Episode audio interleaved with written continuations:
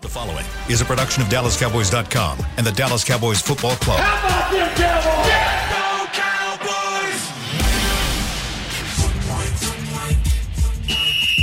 Let's go, baby. Are you ready for a break? Uh, yes, Are you ready for a break? absolutely. Ready for a break? Yeah, and um, so much for that. It's time for The Break on DallasCowboys.com We were on a break. with Nick Eatman, David Helman, Ambar Garcia, and Derek Eagleton.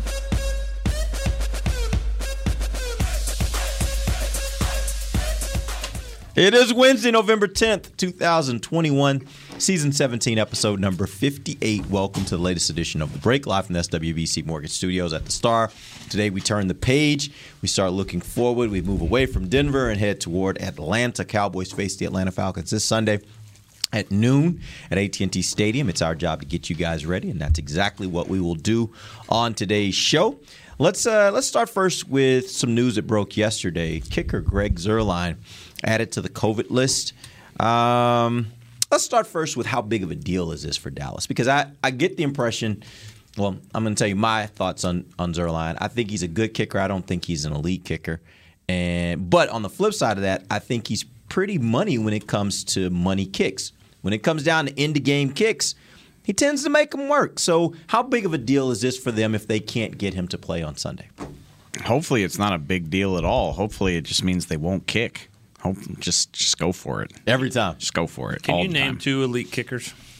one I can name one. Right. I mean Tucker. two? Yeah, Uh, young there another one? Younghoe Koo in Atlanta is pretty He is damn kicking good. butt. Yeah, Yeah.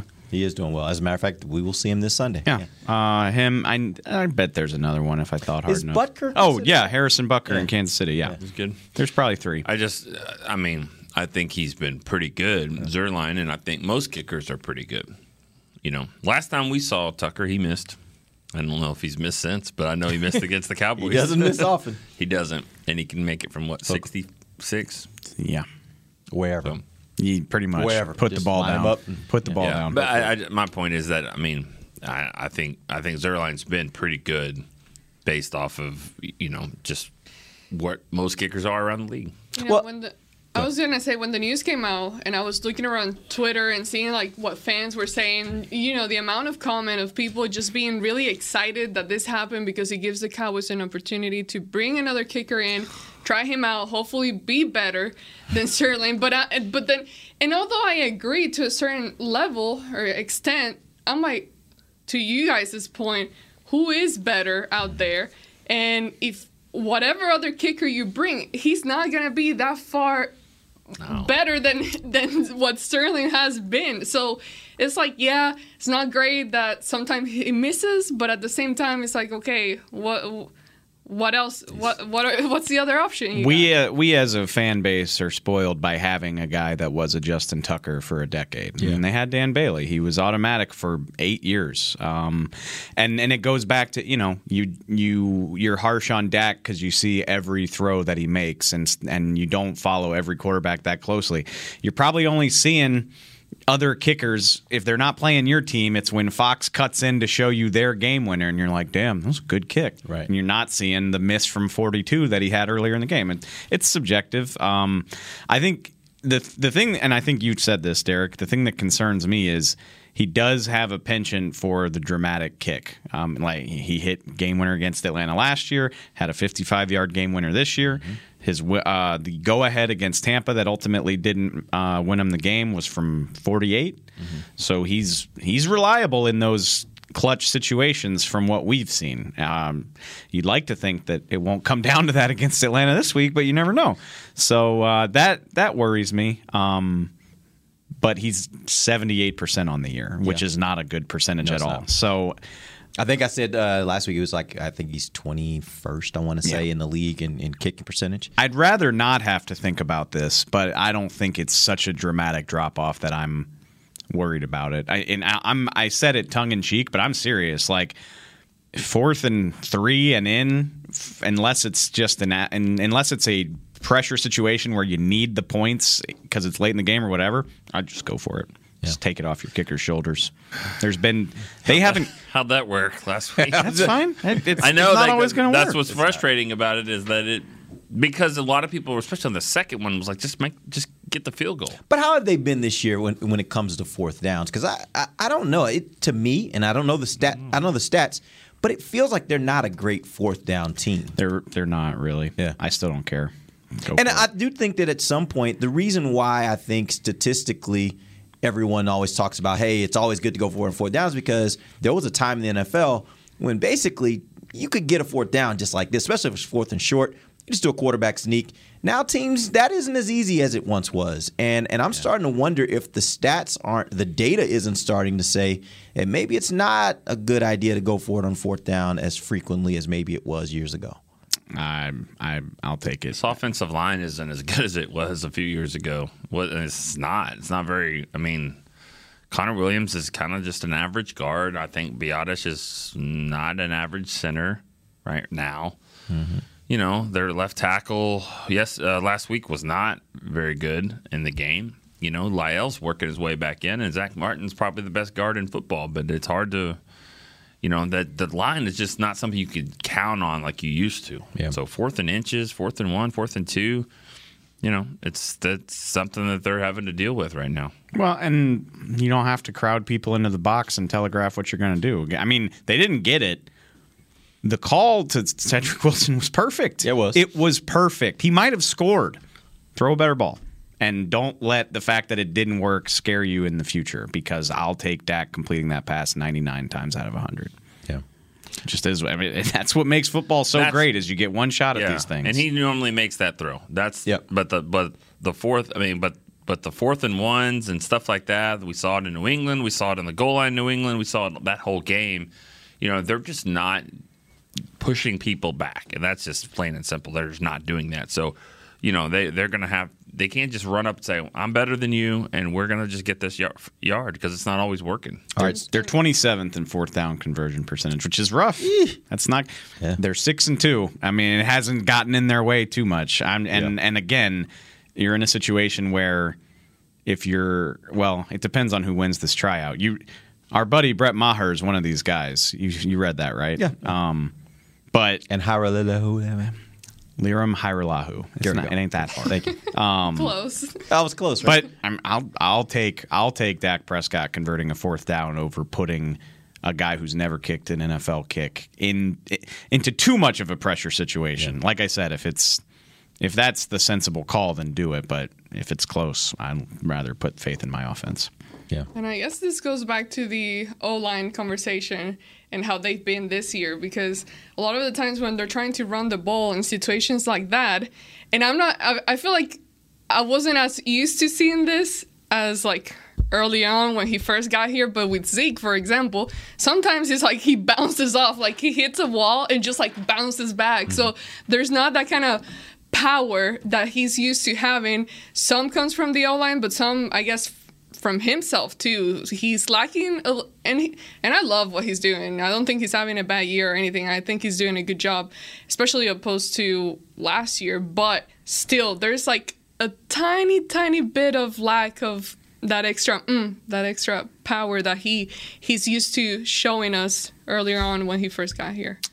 All right, real quick before we take our first break, uh, give me an update on who's practicing today, uh, the injury list, uh, just the guys that are going to be in and out uh, that we that we I guess need to keep an eye on this week. Tyron Smith is not going to practice. He will be in the rehab group, so he'll be out on the field doing things. He just won't be taking reps. It's a step in the right direction. It's probably not as good as you would have wanted to hear today. We'll see how it goes. Uh, Zeke, Zach Martin are gonna they're taking vet days. They'll be involved, but they're not gonna get the full workload. I think there was one more guy in that group. Amari, maybe. Um, Amari in that group. Uh, yes, thank you. Amari Cooper is also in that group. So those three, they're fine, but they'll be limited today. That's Gallup is the full go guy. yeah. today. Gallup will be a full CD participant. CD will be full today. as far as I'm aware. I just, I really, and I'm. That's my own concern. I really want this receiver group back out there practicing because I think that was a part of it last week. I think Dak needs the work. I think the receivers need the work, and I think they all need to work together in order to get that timing back right because it, it certainly was not right last week. All right, here's what we're going to do. We're going to take our first break. When we come back, we'll be joined by Bucky Brooks of NFL Network. He will talk to us about this Atlanta offense facing off against the Dallas defense. With that, when we come right back, this is DallasCowboys.com radio. Before there was a draft, you could size up a cowboy by three simple factors the crease in his hat, the bend of his brim, and his unbending attitude. A man Stetson didn't just protect him from what life threw at him, it projected a rugged, unstoppable spirit. Stetson hats are still American made with pride right here in Texas. They're still the unofficial crown of all self respecting cowboys, and Stetson is proud to be on the field with America's team. Find a retailer nearest you at stetson.com slash cowboys. The Cowboys way, where 16 Hall of Famers and 5 championships shows us what success looks like. Where turkey is always the second best part of Thanksgiving Day. Where we are all defined by one single thing the star. Where we as fans know it's our job to keep the tradition going. Bank of America is proud to be the official bank of the Dallas Cowboys and to support the quest of living life the Cowboys way. Copyright 2020 Bank of America Corporation. Want to use what the pros use? How about the official men's skincare brand of the Dallas Cowboys? Jack Black. Right now, you can get the Jack Black Starter, a curated collection of Cowboys locker room favorites for just 10 bucks with free shipping. The starter includes four Jack Black skincare favorites plus a full-sized intense therapy lip balm. Go to getjackblack.com slash cowboys and use the code word TEAMJB. That's getjackblack.com slash cowboys. The Jack Black Starter, 10 bucks, free shipping. Honey, big news. Gary, are you okay? Oh, I'm not Gary anymore. I'm Jackie Flash. What? See, I want the latest smartphone, but the best deals are only for new customers. So, to get a new customer deal, I changed my name to Jackie Flash. Okay, but the best smartphone deals at AT&T are for everyone, new and existing customers. That's huge. Then guess who's getting a deal? Is it Jackie Flash? Jackie Flash. It's not complicated. At AT&T, our best smartphone deals are for everyone. Restrictions apply. Visit att.com for details. Back to the break.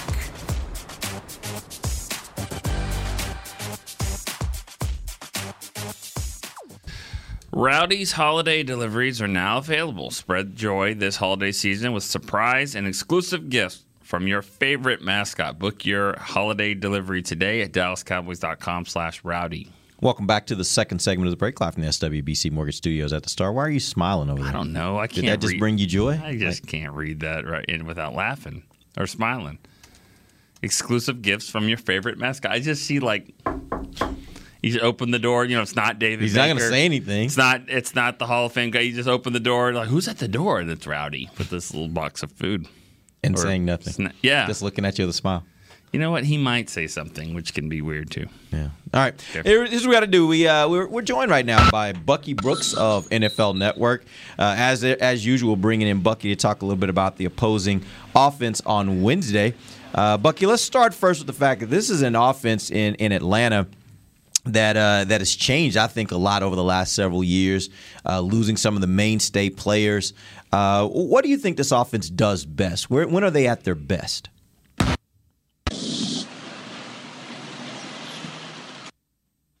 I don't know if Sorry, we got him. lost Bucky. All right. Well, we'll go ahead and uh, talk about this a little bit nothing. before we get him back. What? Huh? Maybe he was trying to answer. It's nothing. They don't do anything well. I'm sure they, they did something to beat the Saints. They're they've won three out of the last What does four. that say about the Saints?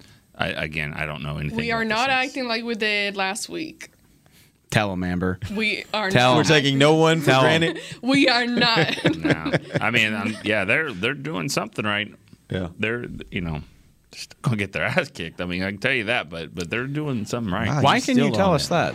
They just will because they just will. I don't know. I don't know. Okay. I'll put it down. Thirty-one to ten. I'll just put my score in Jeez. right now. All right. Okay, it's Wednesday. Cool. Give us some time to get through this thing. I All might right. give them a field goal later in the. We got we got Bucky Brooks joining us now. Bucky, I was asking about this this offense that I think has changed quite a bit over the last couple years. Tell me what this offense does best. When are they at their best? Uh, give it to Matty Ice and let Matty Ice go to work. I think when you look at this Falcons team and, and what they have, they have really good skill players. And so you have Cordarrelle Patterson, who is doing a little bit of everything. You have Matty Ice, who's throwing the ball to anyone who's open. And then you have Kyle Pitts, who is a bit of a unicorn on the perimeter. And so it's a very interesting matchup. Is one that it doesn't look like they have a lot of names, but man, they're playing really well. And Arthur Smith is figuring out how to use all the pieces that he has around him. Is is Patterson like?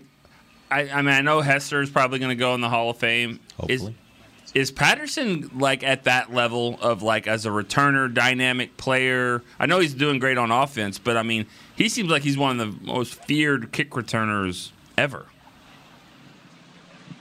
I mean, he, he is definitely one of the best to have ever played the game. I don't know if he's gold jacket worthy, but he's a difference maker. I think when you think about a guy who's been a multiple time all pro returner, someone who can take it the distance, um, anytime he touches it, you certainly have to be uh, aware of him. I think the thing that he's done the last couple of years, though, is reinvent himself mm-hmm. as a multi-purpose, dynamic player. Mm-hmm. Uh, his ability to do it as a runner, a receiver, a returner has really allowed creative minds to do some things with him. And then he's put it all together down in Atlanta because Arthur Smith certainly understands how to utilize him in a way to create and take advantage of mismatches. So I don't know if he's a Hall of Fame player, but he's definitely a dangerous player mm-hmm. to watch. I want to get into that a little bit more, Bucky, because he's he's probably he's going to set a career high for receiving this week. He only needs 11 yards. He's at a, I mean he's he's at 500 yards at the halfway point. He's never had that good of a season as a receiver. Arthur Smith gets a lot of credit for being really creative. The offense that he had in Tennessee is is is it that where is he just making it easy for him or is it more him developing as a route runner because we just as dynamic as he is as an athlete we just haven't seen this level of production from him really ever i think arthur smith is the first coach who understood how to tap into all the things that Cordarrelle Patterson brought to the table if you go all the way back to when he was a player at tennessee he played the game in a way that is very similar to the way he's been utilized with the falcons he was a mix of a runner, a receiver, a returner, and at the University of Tennessee, he was terrific in the one season or two seasons that he was there. Arthur Smith has been able to find a way to take all of those skills and to put him in a game plan where he doesn't go these long stretches without touching the ball. And so when you're able to get him matched up on linebackers, advantage goes to Cordarrelle Patterson. And they're putting in sets and formations where you're forced to put a linebacker on a or a safety on him and he's tearing them up. And so it's a combination of Cordarrelle Patterson continue to evolve, but really it's about the play call and play designer putting him in spots where he can do the things that he does well. Bucky, with Trevon Diggs getting a lot of criticism this past week, what are some of the things that they can do with him against an offense like this to kind of get him back on track and on course? Well, I mean, one, you got to let him know that he's going to be a target. Um, as much as he's taking the ball away, he's also giving up some plays. And so teams are going to test him early and often to see if they can catch him with his hand in the cookie jar. And so he just has to be disciplined enough to know when to pick and choose when to gamble. But right now, he is a target because he has given up so many big plays. And the first thing that you do as an offensive coordinator is you try and find, I don't want to call him Waldo, but you try and find the guy who is gullible enough to double move and to get on trick plays Right now, Diggs has put enough stuff on tape that people are going at him. He just needs to be solid. Solid in his technique, solid in his fundamentals, and just play the game the right way. You would think in a week like this, uh, Trevon Diggs would be matching up quite a quite a bit with Calvin Ridley, but as we know, Calvin Ridley is is out at this point. He's out, uh, taking a break from football, as he calls it. Um, how much has the loss of Calvin Calvin really hurt this offense, and who is stepping into his role at this point for them? Well, I mean, it certainly hurts him because he's a guy that was a Pro Bowl caliber player. Uh, he was the number one receiver a season ago, and that's when Julio Jones was on the field. You lose him, now you kind of have to spread the wealth. Uh, originally, Cal Pitts was the biggest beneficiary of Calvin Ridley being gone. Two weeks back to back, he went over 100 yards. Well, last week it was a little slower. And so now they're kind of doing it by committee. Christian Blake, Russell Gage, a little bit of anybody and everybody touching the ball because Matty Ice is just throwing it to the open receiver. And so the challenge for the Cowboys is you don't really know who is going to be the guy because Matt Ryan has enough trust in his guys that he's just throwing it to the open man. That makes it very, very difficult on the defense. Who, who are their running backs? Because um, last week, Patterson. you know, I mean, that's what I'm saying. Last, last week we didn't even know who Denver's running backs were. You know that they weren't like household names, but yeah, they just you know ran through the Cowboys defense time and time again. Do they have those type of backs that can that can hurt them that way? Well, I mean, everybody in the league has backs that can can hurt you if you're not focused. I think the Cowboys' problem last week was more of handling success as opposed to what the talent on the other side did. This week, you're talking about Mike Davis, you're talking about Cordarrelle Patterson, Wayne Gallman may get in. Uh, I wouldn't say that any of those guys are A level running backs, but they do just enough to make them dangerous. Mike Davis is a big physical back. If you let him get going, he's certainly been able to put up 100 yard games in this league. I think this is a game where if you're Dan Quinn, you stand in front of the room and say, look, it's less about them, it's more about us. Let's make sure we're detailed on the gap fits, we're playing with the right effort and energy, and let's play the right way. It's not necessarily about who we're facing on the other side, it's about playing the right way this week. Seems to me like Arthur Smith kind of got famous for leaning on 12 personnel when he was with the Titans. Doesn't seem like Hayden Hurst is having this amazing year for Atlanta, but is is that something that they do? Do they lean on 12 personnel? I see they run it like 30, 35% of the time. Um, and is especially with Calvin Ridley not playing, is that something that we should be looking for uh, from their game plan? well, you know, the good thing about Arthur Smith is he just kind of takes the talent that you have and try and figure out the best way to use it. The way that he played at Tennessee is not quite the same way that he is at Atlanta. Maybe it's because the quarterback is better. Maybe the quarterback does different things. They still will mix in some 12, but they're really kind of all over the place in terms of their personnel groupings. They're going to put players on the field and see what gives the defense the biggest challenge, and then they're going to sit in that. So early in the game, He's going to spin the wheel, give you a bunch of different looks, and then whatever is looking like it's working the best, he's going to stay in that package. But yeah, I wanted to ask you. We we've seen and we've talked about it this season with the Cowboys defense how they've struggled in allowing big plays. I haven't watched a lot of film from this team, but is this a team that has been putting out, despite their losses here and there, is this a team that has been putting out big plays on tape?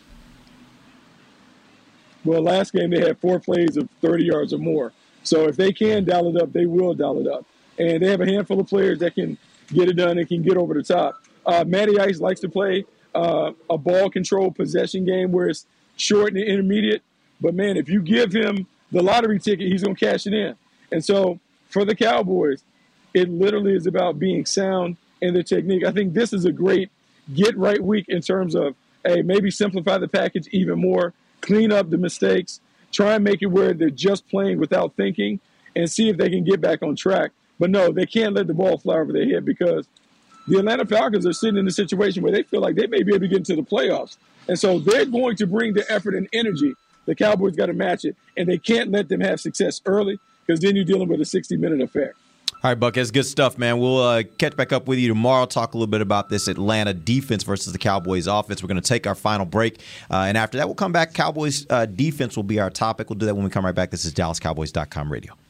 Hi, I'm Clint Tillison with. And I'm Jay Novacek, and we're both with United, United Ag, Ag and Turf, the official tractor provider of the Dallas Cowboys. So, if you need a tractor to bale some hay, a mower to cut some grass, or a gator to get some chores done, get a John Deere at United Ag and Turf. And then let's get to work. Hey, Jay, that's my line. well, not today. Get to work with a John Deere tractor package that's just right for you and your budget. Visit UnitedAgAndTurf.com. Honey, big news. Gary, are you okay? Oh, I'm not Gary anymore. I'm Jackie Flash. What? See, I want the latest smartphone, but the best deals are only for new customers. So, to get a new customer deal, I changed my name to Jackie Flash. Okay, but the best smartphone deals at AT&T are for everyone, new and existing customers. That's huge. Then guess who's getting a deal? Is it Jackie Flash? Jackie Flash. It's not complicated. At AT&T, our best smartphone deals are for everyone. Restrictions apply. Visit att.com for details. New Dr. Pepper Zero Sugar. You deserve it. I do deserve that. You deserve decadent flavor without sugar, and a day at the beach without sand getting everywhere. And a relaxing bath that your children don't interrupt. I deserve all that? It's really just a visual metaphor for Dr. Pepper Zero Sugar. Everything you want, nothing you don't. A visual metaphor on the radio. I do deserve that. Dr. Pepper Zero Sugar. The zero you deserve is finally here. Before there was a draft, you could size up a cowboy by three simple factors the crease in his hat, the bend of his brim, and his unbending attitude. A man Stetson didn't just protect him from what life threw at him, it projected a rugged, unstoppable spirit. Stetson hats are still American made with pride right here in Texas. They're still the unofficial crown of all self respecting cowboys, and Stetson is proud to be on the field with America's team. Find a retailer nearest you at stetson.com slash cowboys. Back to the break. Celebrate 60 years of America's Sweethearts as we take you through the glitz and glamour of the Dallas Cowboys cheerleaders. The official 2021 Cheerleaders edition of Star Magazine is a complete history uh, of the team. Visit DallasCowboys.com slash star to get yours today. Welcome back. Final segment of the break live from the SWBC Mortgage Studios at the Star. Nick, give me a 58. Um, Scott Shanle. Wow, you pulled that one out. Linebacker ended up with the Saints. Did he go to the Super Bowl with them? Hell yeah. He was a good player for them. Yeah, He was- Yeah, he was a good player for them. The Oreo defense. Yeah. Okay. That's Where are you going with that? No, that's what they called it. It was Oh, okay. because they had Scott Shanle, Scott Fujita, and uh, another white guy. They all played linebacker, and they were the only white guys on the defense. Like you said that's- basically the secondary, Yeah. defensive line. That's, I'm, then you got the I'm three not kidding. They called it the Oreo defense. We called it that for years in New Orleans. yeah. Ah. Anyway, sorry. Got it. You learned something I mean, the, today. the real answer is a guy named Mike Hegman. He played like 13, 14 seasons. Was he good? Yeah, he was a good player. He scored a touchdown in the Super Bowl. 70s, Which Super Bowl? 80s. Oh, okay. Super Bowl 13. Okay. He What stripped- happened on the play? He stripped the ball from Terry Bradshaw and returned it for maybe 41 yards for a touchdown early in that game, but they ended up losing 35 to 31 in the Orange Bowl over there because Jackie Smith dropped the pass. He probably was the sickest man in America, and they lost. The brilliance of a man, Nick Eatman, boy. Well, love I, knew that. I didn't know about the. well, he laid out the whole Yeah, yeah, yeah. No, that That's was great. what I love about this guy. that was great. Who else does that? I don't, I'm not- Verne Lundquist. I'm, gu- I'm guessing. Brad Sham. I'm guessing you weren't doing that in math class, but if you were, you would have been Oh like. my god, That- my my grades were so terrible. But if they would have had a sports class, Right. Oh. you'd have killed it. Oh. Dallas Cowboys sports, 100%. like you would have killed it. Nick and I aren't mom. similar. Oh, sorry. Go ahead. I'm just saying, my mom has famously said to me on a bad report card, "You can't just work for Dallas Cowboys. That is not a job. You have to study and get your books right." And here we all are working for Take Dallas that, mom, in your face. Follow your dreams, kids. no, is Nick and I aren't all that similar, like Yeah. across the board, but we have that. In, like, I might not know what day of the week it is, but I can tell you the score of Super Bowl whatever, and I, I, I, mean, Yeah. I don't love that about myself. But the greatness, Here we are. you know? We have a lot in common. We'll be watching the same football game this week. Slightly different rooting interests. What's, what, what football game? The Pigs are playing the Tigers on Saturday Really? night. Red, Yeah. red, red versus That'll be fun. gold and The battle for the golden boot. No. Is that what y'all do, y'all? Ooh, should it be? For, for I feel like this is yes. break. I'm not trying to Yes. talk trash. This is probably this is the first time in a while where Arkansas and LSU are kind of like on a level Yeah. playing field where we both think we've got a chance to win. the Here's the problem with the T-shirt bet, okay? Because we'll probably lose. one of us is five six. Because uh, I have to wear Dave's. I have to. His, That's what makes it even better. Not cool. Honestly, not cool. either fun. Dave's gonna walk in here like wear like, like he's wearing his dad's shirt, or you're gonna walk in here like you're wearing your I'm about to. Hulk Hogan your your No, I'll bring you. I think this will be awesome. I got I got an article. I Can got I get something. Danny McRae's No, shirt? Yeah, this is go. perfect. Let's do that. Actually, uh, I'll bring you. I'll, bring, I'll bring you Brian's Sugar Bowl jersey. All right. If we go. LSU beats Arkansas, I will wear. I will wear. Okay, this is a good one. Yeah. I will wear the broadest jersey that says 55. If Arkansas wins, What do I have to do? you have to I don't wear have a to jersey. put the. Oh, okay. and it's a number nine Jones jersey. You have a John Stephen Jones jersey? No, it's a Matt Jones jersey. Oh, but right okay. now it's a. He nine does wear nine, right? So you're Yeah. going to be Do you have a supporting the head he wear family. I'll do it. Oh, the no, I don't wear. I don't have. I was gonna say no. one? I'll wear I'll wear anything before I put a pig snout on my face or would be something like that. the same Now way. that actually would be funny. I'm kind of the same way. I don't, don't do that. All All right, right, so we got a bet here. broadest jersey versus the nine jersey. I oh, I like it. lot Bet. of face paint. I have a lot of face paint. Okay. Nah, nah, nah, Oh nah, nah. yeah, let's No, take it up one no, more notch. No. Take it up a notch. One more notch. The guy whose team got run out of Ames is You're just right. over here stirring exactly. it up. I got Yeah. nothing else to root for right now, but just craziness. Okay. So yeah, let's All do it. I'm in. All right, let's uh, let's get back to Dallas defense talk. Um, here's a big question for you guys. At this point, after what we saw in Minnesota, I'll speak for myself. I thought this defense was turning the corner from being a byproduct of a high scoring offense to being a defense that really could win games for this mm-hmm. team. I'm not sure what I think after Denver. Where do you land with this defense after watching both those games? Like, you, you got to have help to be a good defense. You got to have some help. The offense wasn't giving them any help there, so to just keep you know, n- never scoring, never really putting pressure on the defense to go out like or to put pressure on the Broncos. Like, okay, we got to score right now. I mean, they never really did that. So, I, what was the difference though? Because they did against Minnesota, and you would think Minnesota is a better offense than Denver, right? no, but I mean, my point is that at least even in Minnesota, the offense was kind of helping them a little bit. They were They scoring three points in the first half. Well, then they scored one coming out of the second half. I mean, like it, that that game was completely different. It was a different type of game, but at least they, they got some points there.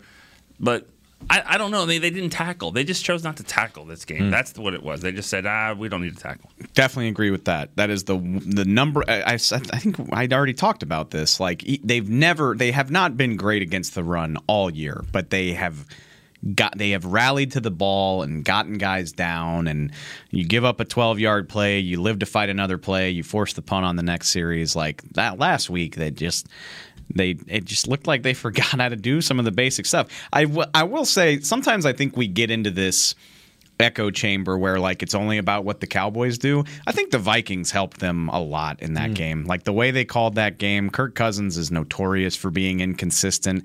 They did some stupid stuff where they and I mean the Cowboys get credit too, but like they're the the plays they're calling, they're not helping themselves. I felt that way in the whole second half. Like, man, they kind of they forgot these receivers play on this team. Like, what's going on? Um, so I think that's part of it too. Um, I don't I don't feel a ton different. Like I refuse to take the bait that this is an elite defense. I argue with Danny McCray about this like every week. He's like, "We're going to be top 10 by the end of the year." I'm like, "I really don't think that's true, Danny." But Right now they still are though, right? I don't I know know. they were as of last week. They're I mean they are much they're much closer than I would have ever given them credit for. I they're better than I expected them to be. I still just don't think that this defense is ever going to be the calling card of this team, especially when they're not getting takeaways. But even more so, to Nick's point, if they're not tackling. I mean, that's if I could fix anything, it's that. And just in general, like the way that it always felt like every other game, there's like two or three, preferably even four hats around the ball. Just didn't feel that way mm-hmm. on Sunday, and that's the big thing for me. Where are you, Amber? I absolutely hate this term. So I hate that I'm gonna say it, but to me, they it it is what it is. It's that whole bend don't break type mm-hmm. of defense. To me, that's what they've been. They've improved a whole lot compared to last year, but they haven't been impressive. You know, like they've made impressive plays, but overall, I just take last week's loss as something that okay, let's just leave it behind. Let's see what they do this week. Why? Because it wasn't just like in this area. It wasn't just like oh the secondary, the linebacker. It was like all across the board, all over the field, offense, defense. So I'm just yeah, they need to improve the tackling, eh, but at the same time, I'm not like okay, this is going down the drain or anything. I just want to give them another week, see how they react. I really do like Dan Quinn a lot, and I think that based on what I've heard him say and the way he speaks, he's gonna turn it up several notches this week in practice and really put them things to, work. Yeah. Yeah, so um, I want to really see how they come out this week and and the kinds of things that Dan Quinn does with them and bringing the fire back. As I went back and, and watched this game, Nick, I was mentioning this to you, th- you this morning. As I went back and watched this game, I know yesterday I said on the show, I don't really think anybody could have had a good game after the way they, they the outcome was of this game. But there was one guy that stood out when I watched the game back that I'm really, really impressed with. Osa Odighizuwa had he didn't just flash, like there were plays when he didn't actually make the play and he still destroyed his guy. Like he just had. I, the more I watch him, the more I really, really like him. My question for you guys is: Is he the best interior defensive lineman that they have on this team at this point? Mm, good question. Because you lean toward Neville Gallimore, hasn't played this year, uh, only played eight games last year. I, I'm I'm still not ready to say Was that. Neville He's- ever this disruptive?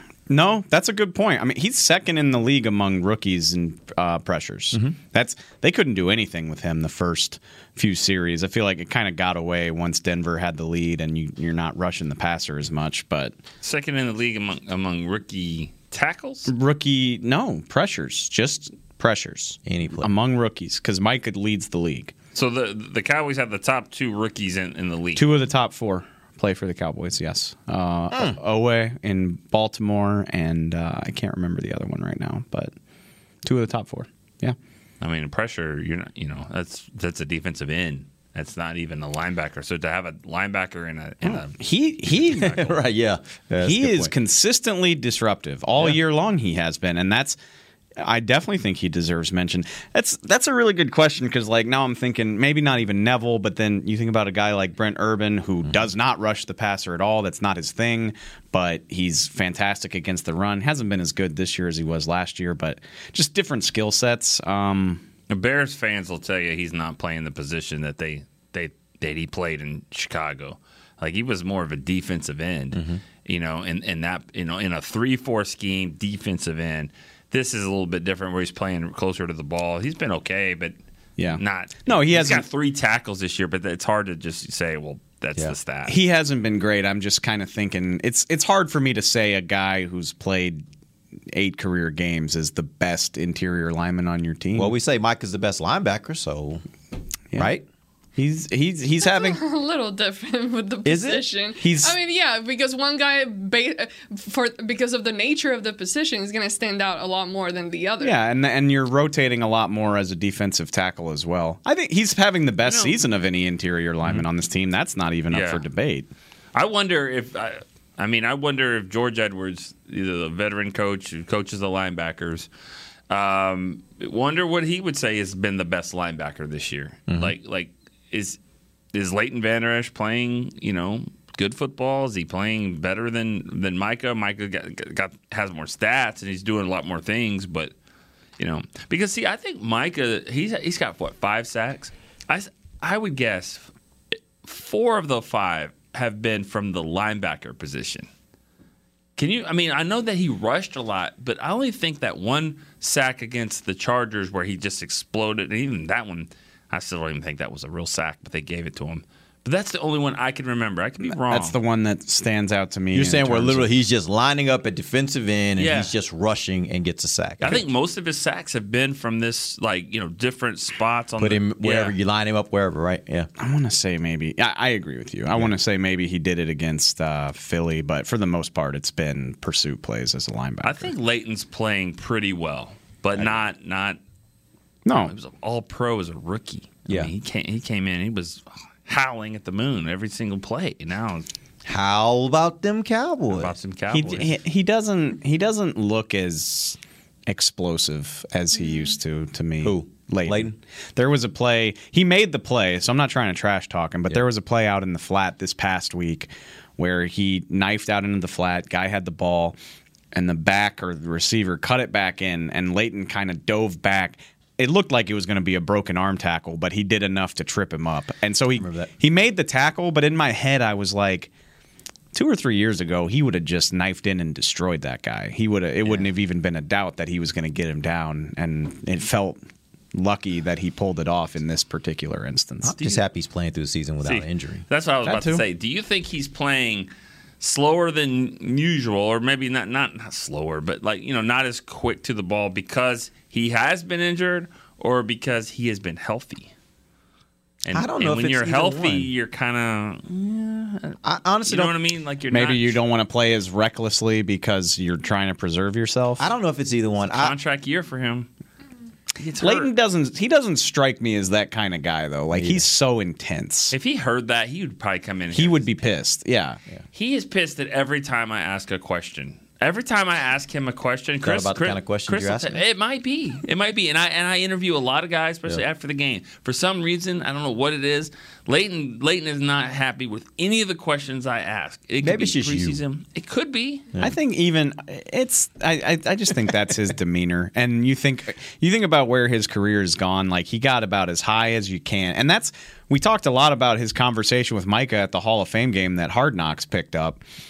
He was I think he was kind of chuckling at Micah. He was like, "Buddy, I've been there where you're Yeah. the talk of the town right away and you just just be prepared." And Micah hasn't had that downturn yet. Maybe he never will, but the ebbs and flows of playing in this league come, and I just think Leighton realizes that. And I, I, I doubt he's unhappy with your questions so much as like He does not like the media. It- No, you know, he doesn't and I- like us. I think that happens. I think as you go to that top and then you just get just kind of destroyed after that, I think it hardens guys. Yeah. It's one of the reasons why yesterday we ran into into Sean Lee in the hall and we're talking to him.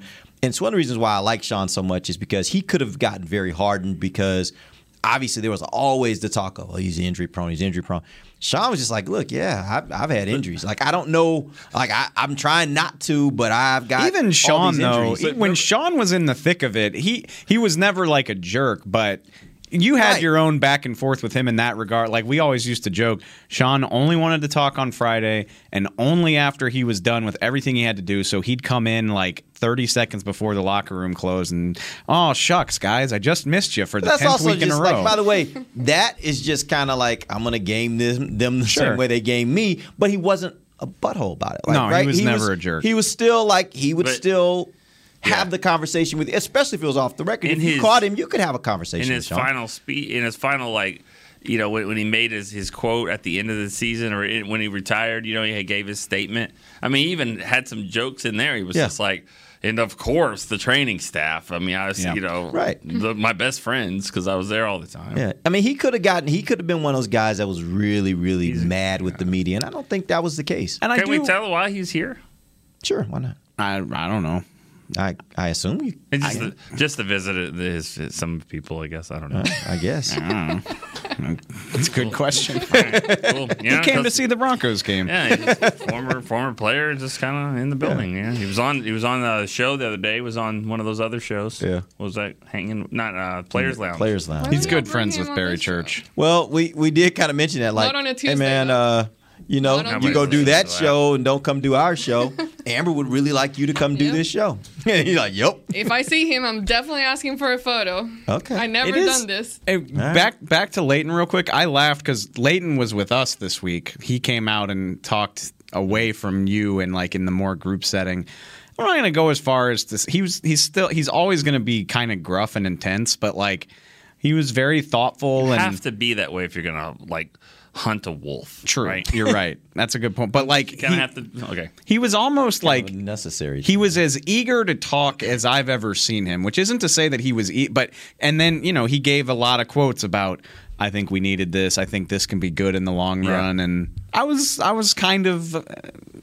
Surprised, I because when I heard he was on our list, you do this stuff mentally where you're like, "Oh boy, here we go, Leighton Vander Esch after a loss. This will be fun." But I was pleasantly surprised by how engaging he I, was. I do that when I when I get the list of who I'm going to talk to, and it's like it was like La'el Collins, Terence Steele, and then it was literally when I got the list, it was like Holding 78, Holding 71. I was like, this is awesome, great.